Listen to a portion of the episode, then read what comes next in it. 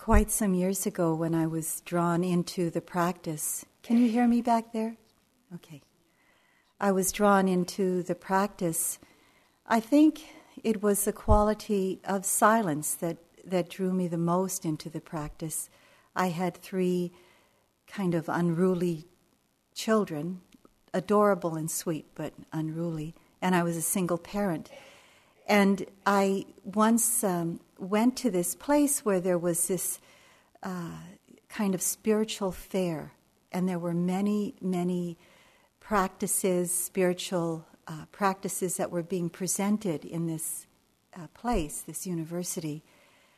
And I was just kind of curious. I knew this was happening, it was nearby. So I took my children and I went there and I started looking around. And I entered this uh, big cavernous uh, gymnasium and looking at the many signs and booths, I saw one sign that captivated me as my children were pulling on me and wanting lunch and this and that. And the sign said, Silent Retreat. And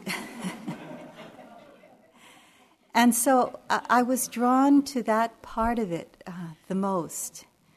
And uh, so I started to do retreats, to actually participate and sit in retreats. And in the beginning, I didn't know why, really. There was some old, deep kind of karmic connection that was being remade in one way. And, um, it, you know, there was a continuation of it in another way that I felt was going on.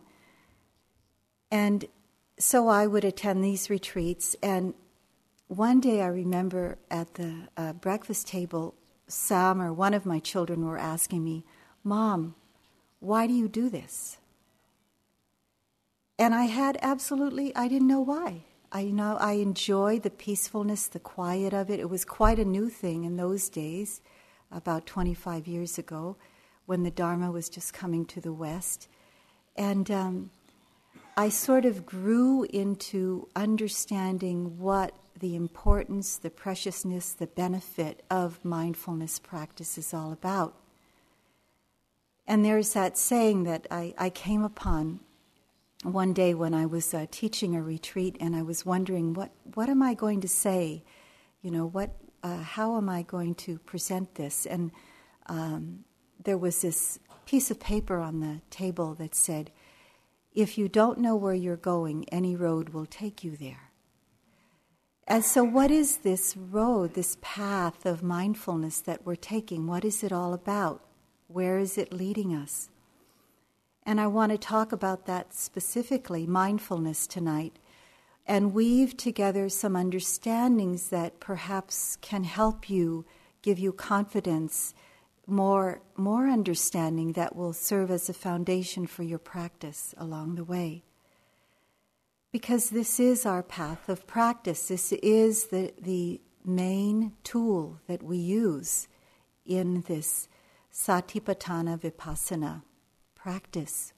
We, we hear it called as Vipassana, but really the the complete kind of description and name for it is Satipatthana Vipassana, Bhavana. And it means, sati means mindfulness. And uh, patthana, the pa in that satipatthana means a sort of extraordinary kind of mindfulness. To, to look at it from a deeper side than just at the surface. And um, vipassana actually means seeing things as they really are. And bhavana means a cultivation of that. So here we are with this kind of practice that we do, mindfulness. And it's this very precious cause and condition for many understandings to arise, many unveilings to take place, a lot of honesty uh, in seeing and experiencing what's happening. It allows this ability for us to experience the moment in the very, very purest kind of way, a very pure clarity about our moment's experience.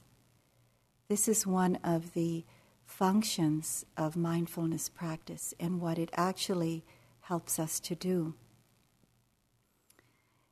It has immediate and far reaching benefits, mindfulness practice does. In the moment when we're able to open to and experience deeply this ever changing present moment, a lot of happiness can arise. That is the immediate benefit of it. And this happiness and the opening to the purity of that moment are causes and conditions for deep, liberating insights to arise, which bring us to an incredible, unconditional, rare experience of peace. And so it does have these far reaching benefits also, but one has to be in this ever changing present moment to realize not just the immediate, but these far reaching benefits.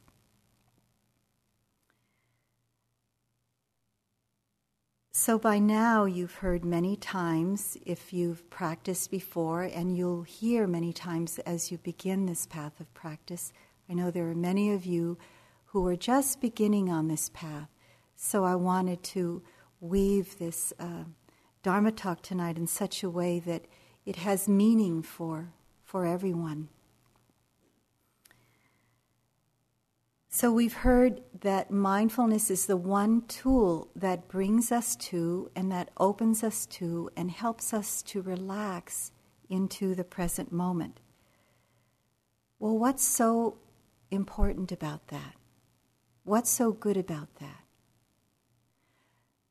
The one very, um, the one very excellent thing about that is that it's only, it's only in the present moment that we can open to the deepest truth of life. There's no other way that we can do that. We can't do it by thinking about the past.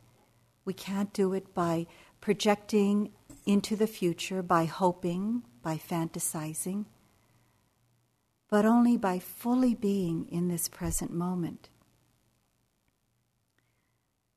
A lot of times, if we've practiced a lot, uh, or not even a lot, but when we've begun to practice and we're kind of chugging along on the road of mindfulness, we begin to get kind of lost in the methodology of it. Like, okay, when this happens, now I do this. And when I feel too closed down, then I open. When I'm too open, then I focus more. When I'm too intense about it, then I'm ba- I back off. When I'm too backed off, then I try to come closer to the object. And the methodology is what we get lost in. But mindfulness is much more than that. It's really about being awake with whatever's happening not just present, but truly awake with the present moment. And not just on a big scale, you know, on a situational level, but what this practice helps us to do is to learn how to be awake on more of a moment to moment basis, which is very, very different than understanding our lives from maybe a psychological point of view, which is very useful and important also. But that's not the modality that we're using here. It's this skill of being able to be present moment to moment, which is not thinking about what's happening, not conceptualizing what's happening, but truly being so intimate, so close, experiencing so directly what's going on that it the subjective experience is that it's before or beyond thought. So we begin through this moment to moment experience to know the terrain of our hearts and minds so deeply in a way that we can't know by reading about it or by someone else telling us about it, but by knowing it, by actually being present there and feeling, experiencing the textures of the heart, the mind, the different ways that we viscerally experience what's going on in our bodies, in our hearts, in our minds. We learn how to relax into the moment in a way we've never felt before. And relax in a way where we can see it unfold, see our lives, our minds, our hearts unfold in, in an organic way that actually gives us the teachings that we need. We don't have to direct our, um, our path in any way if we're really connected with what's happening inside our own experiences direct our path, show us the way to go. And we learn when we relax into it that we stop struggling with what's going on and to receive it with a new kind of freshness. And no matter how long we've been practicing, it's always fresh in a different way. We, we see that. And even if we've just begun to practice and we feel like, gee, all these years have gone by and I've just begun this kind of awareness, understanding, well, it's never too late. It's never, never too late. There are so many stories in the, the suttas or the sutras told by the, the Buddha and his disciples that we read about, and also in today's time where we see that many people of all ages, it doesn't matter when we begin. It really just matters what kind of sincerity of heart that we can bring to it. A few years ago, about five years ago, I was um, an intern at the University of Massachusetts Medical Center, their stress reduction program that's led by John Kabat-Zinn. And uh, being an intern means that part of the day you, you actually participate with the patients. And, uh, and then at the end of the day, that's the beginning of the day, and then at the end of the day, you review it with your what's going on, what happened with your teacher. Um, and so during this time when I was an intern, and I remember during one of the very first classes I was in, there was this older man in his 70s, and um, this actually was his second mindfulness based stress reduction course, which is an eight week course. And his wife uh, was going through some very serious um, challenge, health challenge. And so he, he was the one attending this course because of the stress that he was undergoing. And so um, there was a, at the end of the day of the patient's uh, uh, few hours, there's a circle, and the patients, uh, whoever wants, will express something. And he expressed with kind, a kind of happiness that had tears in his eyes, that just the simple understanding of how to be present had changed his life so much. Just his ability to be more present and see his, his family, his wife, his children, his grandchildren, and see his dog with fresh eyes, just to experience them without ways of how he wants them to be, or, you know, having, carrying some kind of resentment from the past, but just the ability to be in the moment's experience with it was a whole new way it, it's like he said, I have different eyes to see with.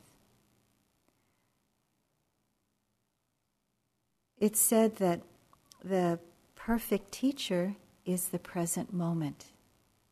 The perfect teacher is the present moment. The present moment, when we're really in the present moment and we're really paying attention, it's a happy moment. It's an easeful moment. It may not be like we're ecstatically happy, but there's some kind of fulfillment that comes with really being present with whatever's going on. It's easy for us to shift into that gratitude for our ability to actually be there, do that, open to it, relaxing with the flow of our lives.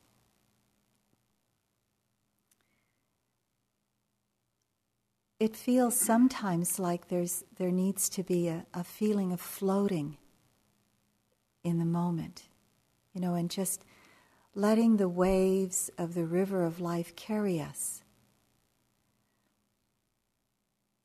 When I was uh, putting together the notes for this talk, I, I was um, having a, a, a kind of homesickness attack, not in the present moment.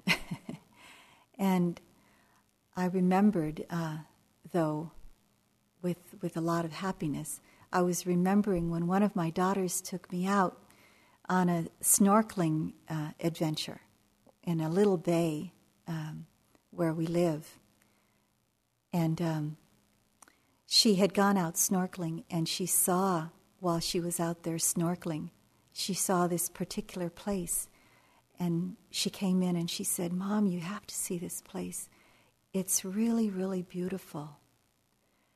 And so I went out there with her. And you know, the waves change, of course, and you don't know exactly where the place is again. But we went out and she said, you know, she said, it's going to be around here somewhere. And so we put our heads down and just sort of floated around in the water and looked deep within the water. And then she pointed down, and deep down in the water, there was this place. It was not a big place, but it was just this very small area that had the bluest, blue, blue, blue, blue color coming from some living organism down there. Maybe piece of coral, I don't know exactly what it was. But it took that kind of relaxing yet focusing our gaze, you know, being kind of alert to what's going on. It took a feeling of floating and letting you, you, you couldn't stop the, the, the current and the waves from bobbing you up and down and swishing you back and forth a little bit. But it, it took a gaze that was steady into one particular area and yet relaxed so that we could actually receive the beauty of that color, of that moment's experience. And that's a kind of a balance that it takes to be in the present moment, a, a kind of feeling of relaxing around, relaxing into, floating, yet focusing your attention on what's going on.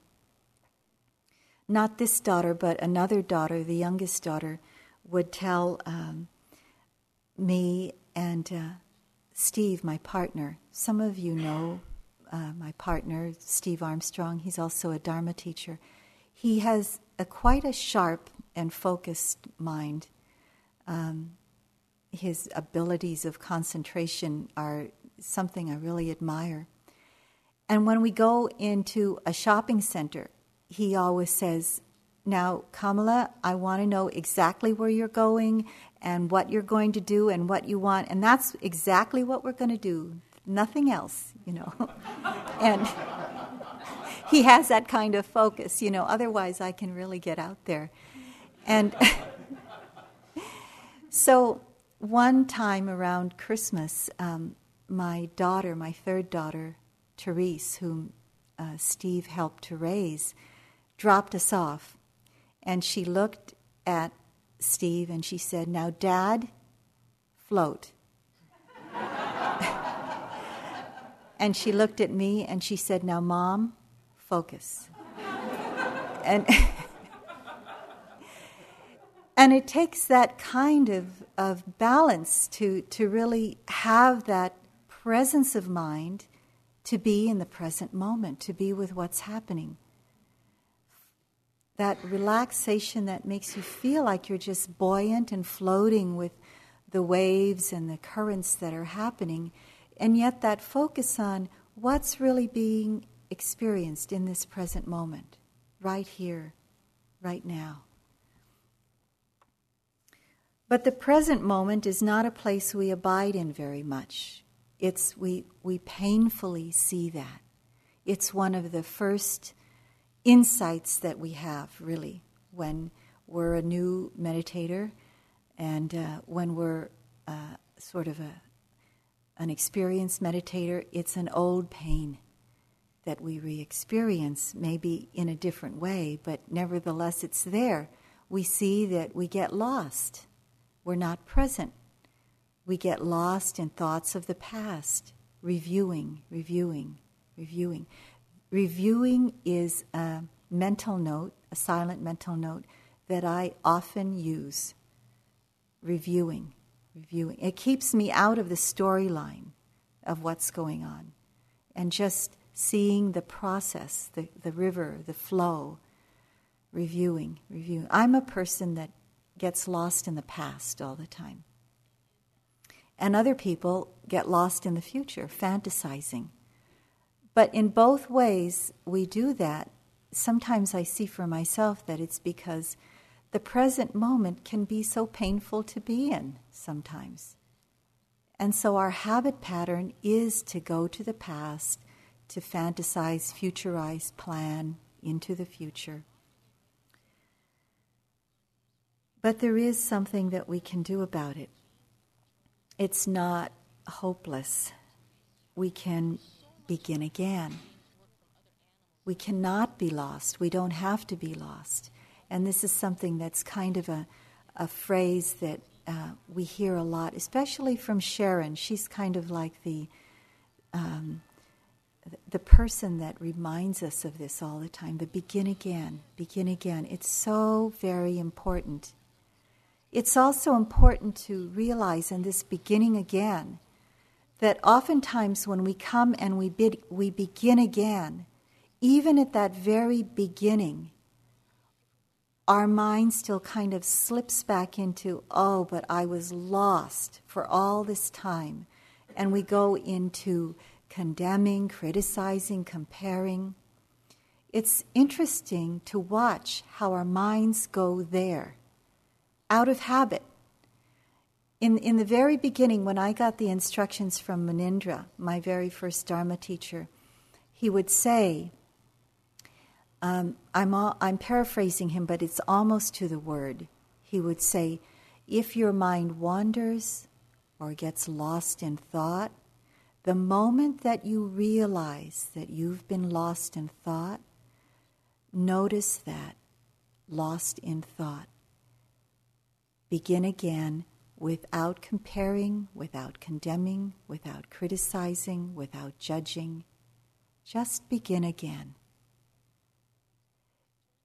But what we do is we, we do that. We compare, we condemn, and our energy, even when we begin again, goes right back there. And we get lost again in that world. And we don't, we we fail to recognize that this moment when we're present, this moment of awakening is a most precious moment. The moment that we actually realize lost in thought, wandering mind, thinking, anger, whatever it is, that moment that we actually realize that is a moment of awakening. And a lot of our practice is retraining ourselves to abide in that understanding that this is a moment of awakening. This is the moment to really settle in, this moment of awakening, and not get pulled back in that old current of condemning, criticizing, judging oneself. You know, we often, I often hear reported to me, and even in my own uh, practice, I'll do that. You know, I'll be there'll be many, many times when there's an awakening to the present moment, but most of my energy then reverts back and rivets around, oh, but I was lost for so long. Letting go of that and just really abiding in that moment of awakening that is that's a moment to rejoice about. But we do get lost. It's because our minds are running here and there out of habit, and we have to retrain. The, the practice of mindfulness is a practice of deconditioning those old habit patterns. It's a practice of reconditioning patterns that lead to liberating insight, to peace, to happiness. It's a way that we learn how to be more still in the present moment, not running here and there. this is a, a poem by David Wagoner, a Native American Indian. And the name of the poem is Lost. Stand still. The trees ahead and the bushes beside you are not lost. Wherever you are is called here, and you must treat it as a powerful stranger. You must ask permission to know it and be known. The forest breathes. Listen. It answers. I have made this place around you. If you leave it, you may come back again, saying, Here. No two trees are the same to raven. No two branches are the same to wren. If what, if what a tree or a bush does is lost on you, you are surely lost. Stand still.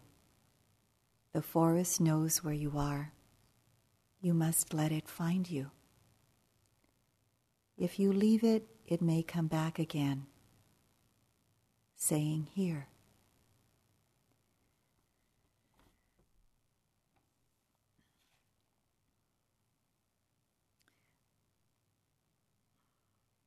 When we really look at the practice of mindfulness deeply, we see that it's not an ordinary kind of awareness that we're cultivating here.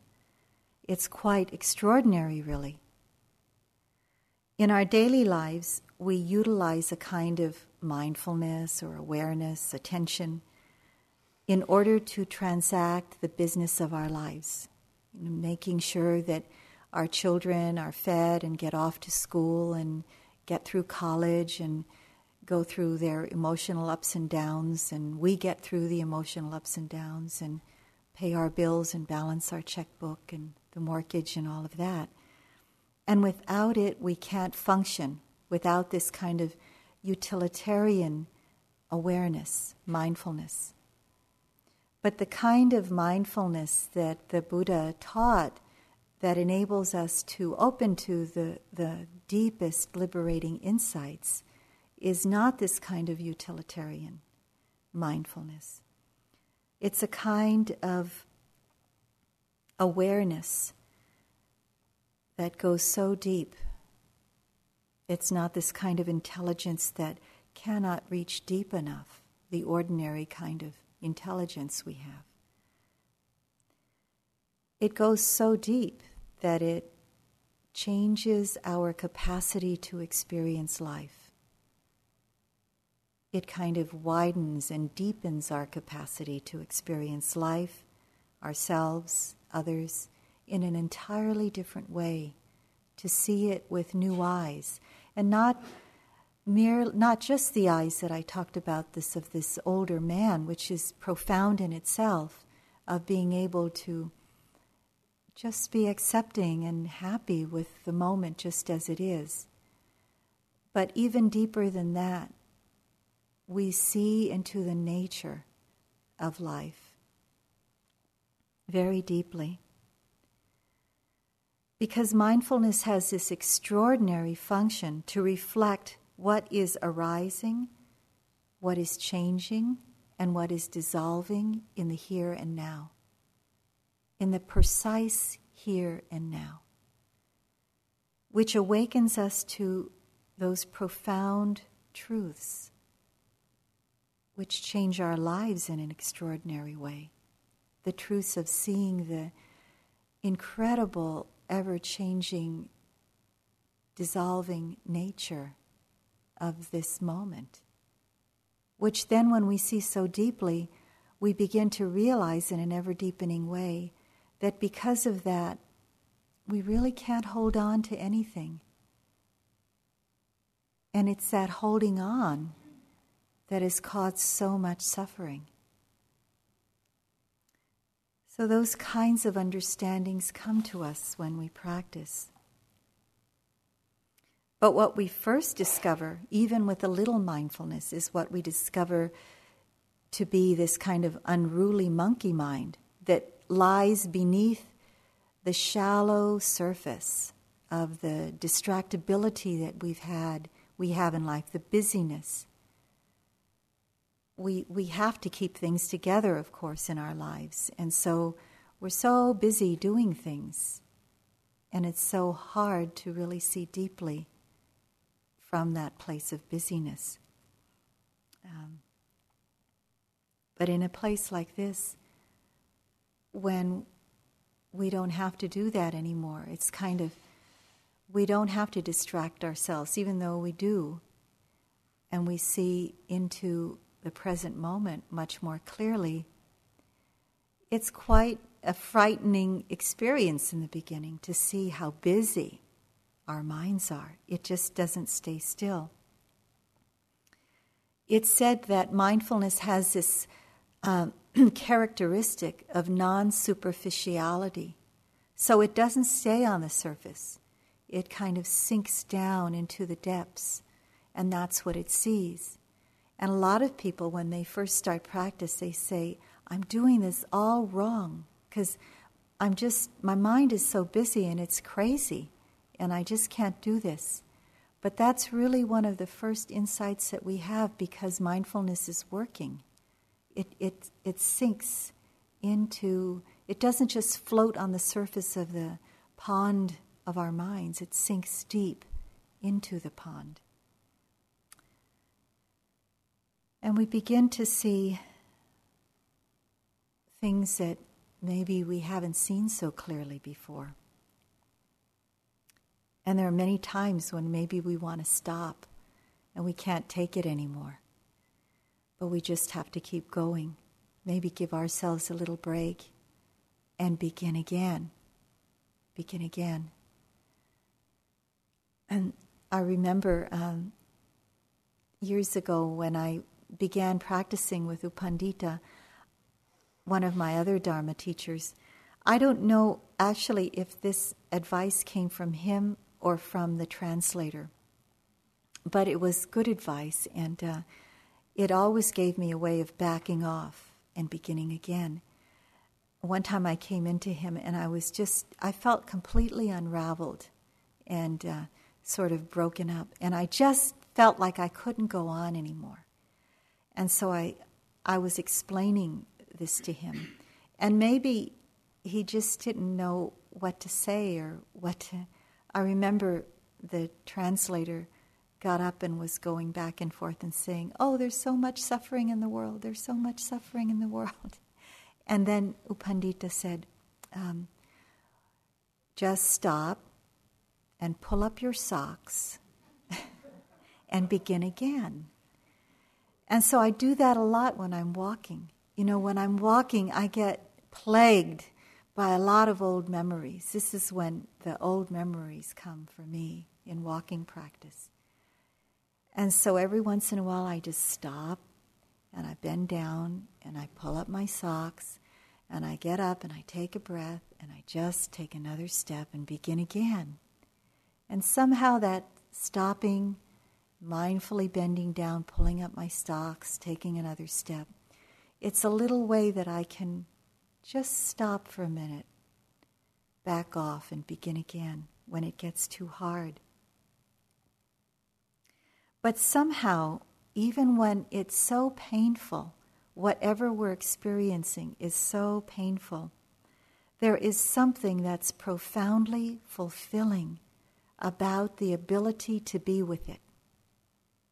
And I think this it's this one side of it that we don't often really ponder and reflect on that's what brings us back to the practice over and over again Because when I look back, or when a lot of people look back, not just myself, they say, I wonder why I'm doing this retreat. The last one was so bad, you know? And here I am again, doing it all over again. And what, what we don't reflect on so much is that, yes, it was difficult, was so challenging, it is so challenging. And it's our ability to open to it, that courage to be with it, that's so profoundly fulfilling. That courage to say and to face, to kind of lead into the moment with our hearts and kind of sit up a little taller and say, Yes, I can be with this moment. And even though it's hard and we may be screaming inside silently, or crying, or whatever we feel, and it's hard, there's that place that is able to be with that incredible challenge. It takes an incredible courage to be with an incredible challenge. And we don't often reflect on that, of course, because the, the courage and that, that place is so ephemeral. But the dukkha, the suffering, is so grisly, you know, and that's what we remember. But really, the fulfilling part about it is that ability, the capacity to do that. And that's what brings us back over and over again.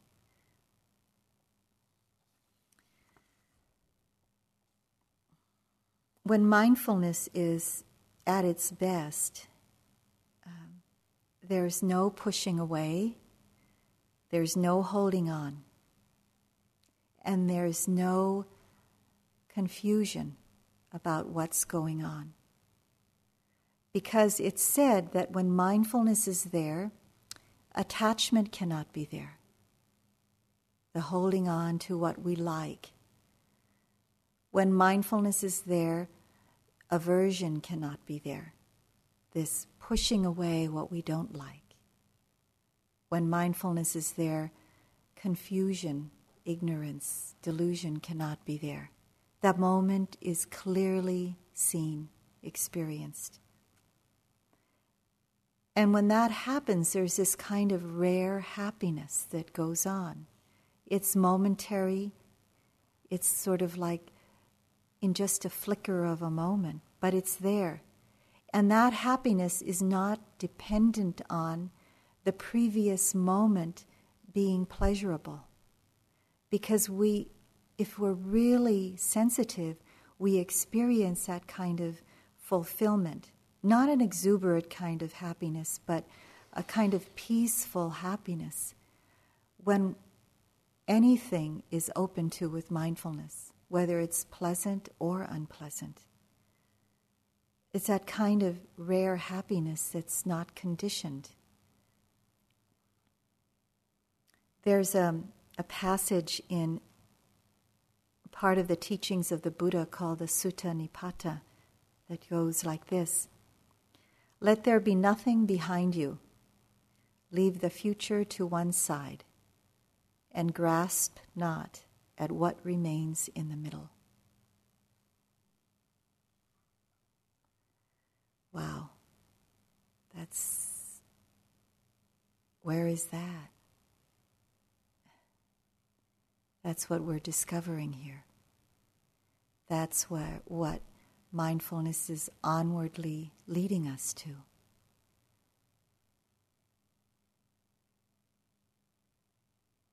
Let there be nothing behind you. Leave the future to one side and grasp not at what remains in the middle. So, where does that leave us? You know, in this open, incredible moment of experiencing the ever changing transience of life. It's like this place of allowing ourselves to fall into the mystery of it and not needing to control anything in any way. It's a kind of grace when we open to that, a kind of amazing grace.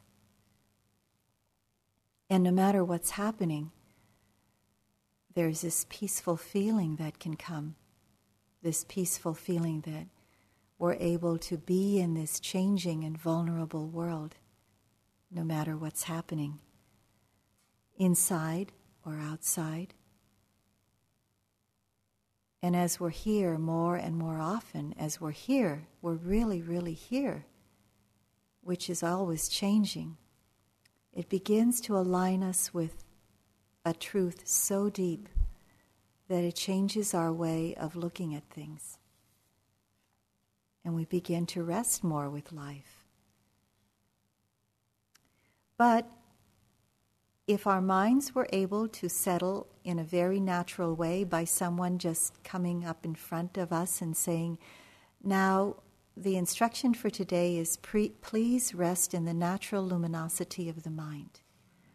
I mean, um, I wish, you know, that could be so, but it's not. It's a, it's a major challenge to do it. So our ordinary minds, and even when they're when we've practiced a lot, it needs this continual training and retraining. It needs a skillful means, this method, to evoke this kind of momentum to be with the present moment, this extraordinary kind of awareness that will evoke this kind of awakening. So here in no matter where we are in the practice, beginner or um, very practiced in it, we offer the same instructions because they're useful all the time. And sometimes we hear different parts of it that we've never heard before. And so the instructions are given to us in such a way that help us to steady the mind, to steady and to not just to steady the mind, but to gather all the, the, uh, the energy of the mind into one place, into this present moment. And where do we use to gather that? Um, in the beginning, as the instructions were given today, we use the breath. We use the breath as what we call the primary anchor. Um, most people use the breath as a pr- primary anchor, although some others have uh, maybe sitting, feeling oneself sitting on the cushion or hearing as an anchor. But I'll just use breath to, to make it simple. Um, we use the breath because, of course, it's already there. We don't have to contrive any kind of concept. It's, it's a direct experience that can be experienced without layering anything on top of it. And it's constantly present and yet ever changing. And so we use breath as a primary anchor to bring our attention to and to steady our attention there. And not only to steady our attention, but the other part of it is that we use it to sharpen the attention, to sharpen the attention, to make it clearer. Just this one breath. And when we kind of bring it to the one breath and focus, steady, stay with it, rest around it, it makes the moment's experience clearer. And then we use that steadiness and sharpness of mind, that clarity of mind, and we bring it then to other objects that appear in the field of attention. So, what are the other objects that then we open to? It's not just the breath. The purpose of this practice is not to just be with the breath, and it's not just to sharpen the attention. The purpose of this practice is to be with anything and everything that we can possibly experience as a human being. So it eventually, the practice opens us to a lot more, to everything, to other areas or foundations of mindfulness. And just in a nutshell, we may explain more about the foundations of mindfulness later, but just in a nutshell, they are everything that we can experience in a most direct way, not thinking about it, but in a very direct, visceral way, experiential way, with the body, all the various sensations of the body, as they arise in, in a very elemental way. We may experience feelings, not, not uh, emotions, not those kinds of feelings, but the feelings of pleasantness, unpleasantness, neutrality. We may experience various states of mind, which were, is where the emotional aspect comes in anger, sadness, grief, pity, happiness.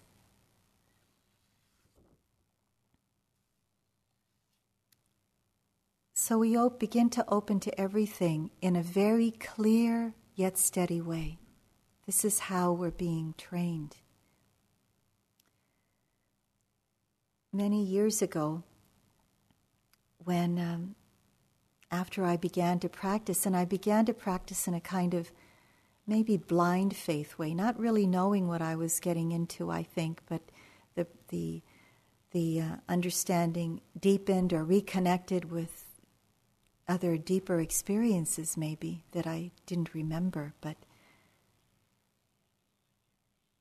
I realized at some point along the way, early on, that I wanted a deeper understanding of life. I wanted to understand something more than what came from, from the teacher or from uh, a book. And my understanding for a long time was that profound experiences only happened to like saints or other people or uh, maybe at a different place, like in heaven uh, or at a future time, but not to me. Or, uh, you know, it's, it was sort of like I could only hope for that.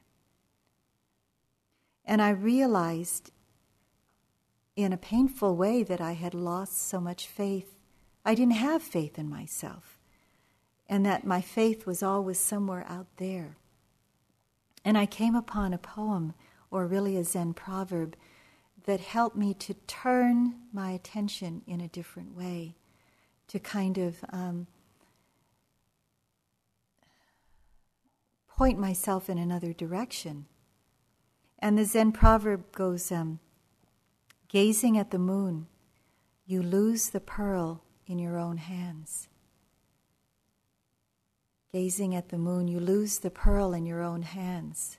And so it was like looking out there at, you know, all these saints that I did novenas uh, for. And uh, so I met Munindra, my first Dharma teacher. And I, I asked him something in the only way that I knew how to ask at that time was I asked him, How can I really experience God? That was the only way that I knew how to express that. I really would like to experience God. How could I know how to do that? And he had studied the Bible a little bit, and in particular, the, this passage of the Beatitudes. And he said, Blessed are the pure in heart. He reminded me of that beatitude. Blessed are the pure in heart, for they shall see God. And asked me, Is my heart pure? And in truth, I, I could only say, Well, no. No, there's so many ways that I experience, um, sad to say, a lot of places of aversion, a lot of ways that I get attached that cause suffering. He explained further to me that the word God did not exist in the Buddha's teaching, but that the experience did, does. So that meant a lot to me. It was kind of a bridge for me. That the experience of this kind of purity of heart could be there. And it wasn't out there, it could be experienced here in my own heart in this very moment. And so I began to turn that faith in a different direction and from a different direction, from more of an inside out rather than an outside in. And when I asked Munindra, where do I begin? He said, the only place you can begin is the present moment. And it's the only place that's worth being that will show you the way. In this very body and mind, not anywhere else, not in a book, not in any scripture, not in any beautiful words that anybody else says. And um, he used to say, Your only job is to be mindful. And that's the way you'll discover that. A lot of us have heard this term, uh, this phrase that's in Las Vegas a lot. Uh, you must be present to win. There's such a directness about that. There's such a simplicity and practicality about that. It's hard to receive that it can be so, but it is so. When mindfulness is present, Munindra used to say, all the other beautiful qualities of mind and heart are nearby. Because mindfulness is, is like a light. And when there is light there, there is no darkness. So when the light is a little bit bright, you know, there's there may be shadows around, but when it gets really, really bright, everything is illuminated. And Munindra used to say, and U Pandita also, when mindfulness is truly there, it's like a mini enlightenment. Because when mindfulness is present, greed, hatred, and delusion cannot be present in that moment. It's like a mini awakening. And so it's a mini awakening we're awakened to the moment, even though we're awakened to the moment of sadness, but we're awakened in that moment. And what do we do sometimes is we fall back into being asleep or fall back into the suffering of being lost. So, being awake and staying awake takes a lot of beginning again. It said that ac- actually being present, being mindful, is easy. But the persistence in continually being mindful, in remembering to being mindful again, that's what's challenging. Once we're there, mindfulness is easy. But to begin again, to be mindful again the next moment, and the next moment, and the next moment, that momentum takes some effort in the beginning. So, what happens in that light when we're able to see what's going on in the present moment with much more clarity, much, much more honesty?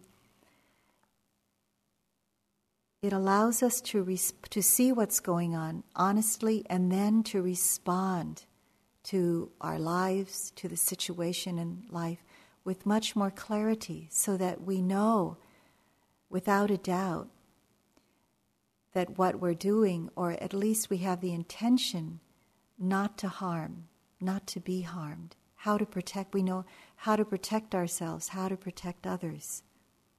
One description of mindfulness is that it's a protective practice, a protective practice, because it protects us from the harm that we do our others and the harm that we do ourselves. This is from Sogyal Rinpoche, a Tibetan teacher. The practice of mindfulness unveils and, un- and reveals your essential good heart because it dissolves and removes the unkindness or the harm in you. Only when you have removed the harm in yourself do you become truly useful to others. Through the practice, by slowly removing the unkindness and harm from yourself, you allow your true good heart, the fundamental goodness and kindness that you are, your real nature, to shine and become the warm climate in which your true being flowers. That, that is why I call meditation the true practice of non aggression, non violence, and the real and greatest disarmament.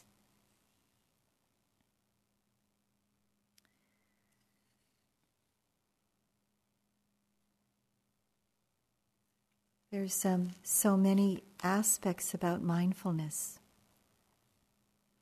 I think the last point that I'd really like to make, and I, I, I um, like to give metaphors, uh, pictures, and stories because I think that's what remains with us. It helps us to to remember in a visceral way. Um, this one point about mindfulness being like a lens of attention. You'll hear sometimes us interchange the word attention or awareness actually with mindfulness. Mindfulness, it is said, is likened to a very clean and perfect mirror that simply reflects. It doesn't hold on, that mirror doesn't have a hand in it that comes out and grabs what's being reflected because it's pleasant and it wants it to stay. Nor does some kind of hand go out and push it away if it doesn't like what's going on. But it simply reflects what's going on in the pre- pre- present moment without distorting, without camouflaging, without holding, without pushing away.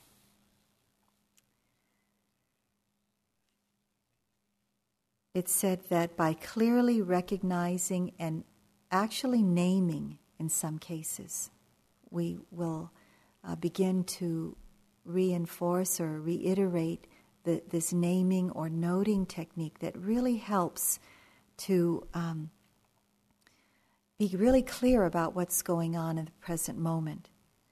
And by doing that, these two harmful devices, it is said, of ignoring and camouflaging are disengaged, they're disarmed. So we can no longer ignore the present moment nor camouflage over it. I found it really interesting that um, when I looked in the texts, read more about mindfulness in the ancient texts, it said that the proximate cause for mindfulness to arise is strong perception. Is strong perception. And I wanted to make a point of that because the noting process clarifies perception. And that's why in, in our particular tradition, U Pandita really emphasizes noting because it, it really clarifies perception. And strong perception is a proximate cause for mindfulness to arise.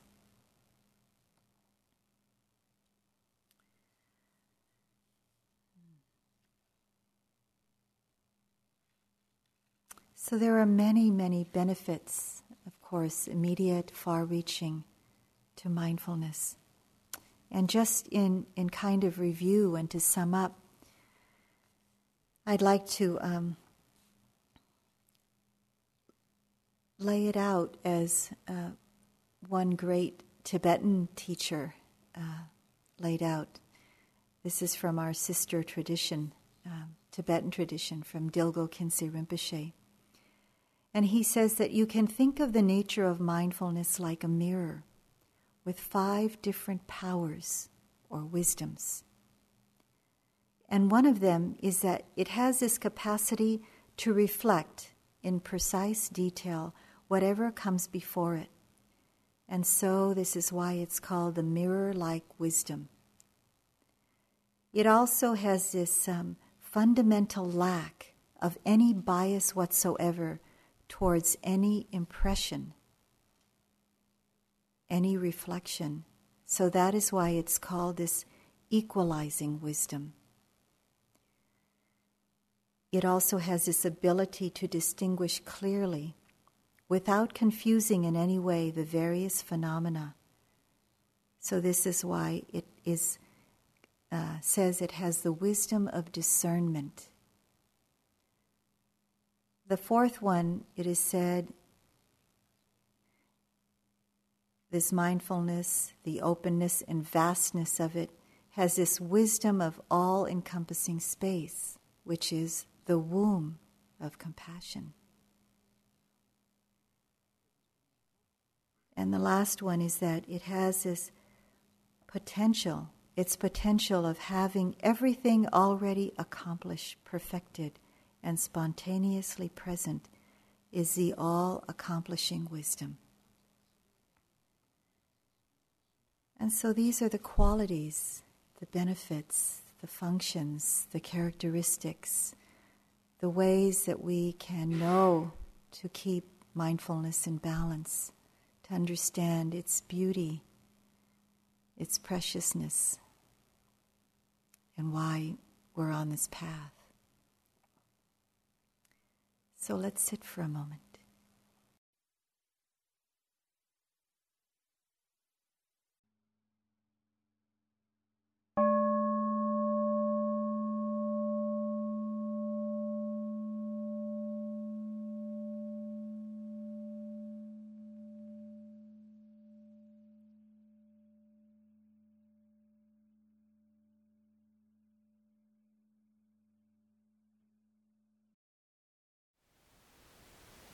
Thank you for listening.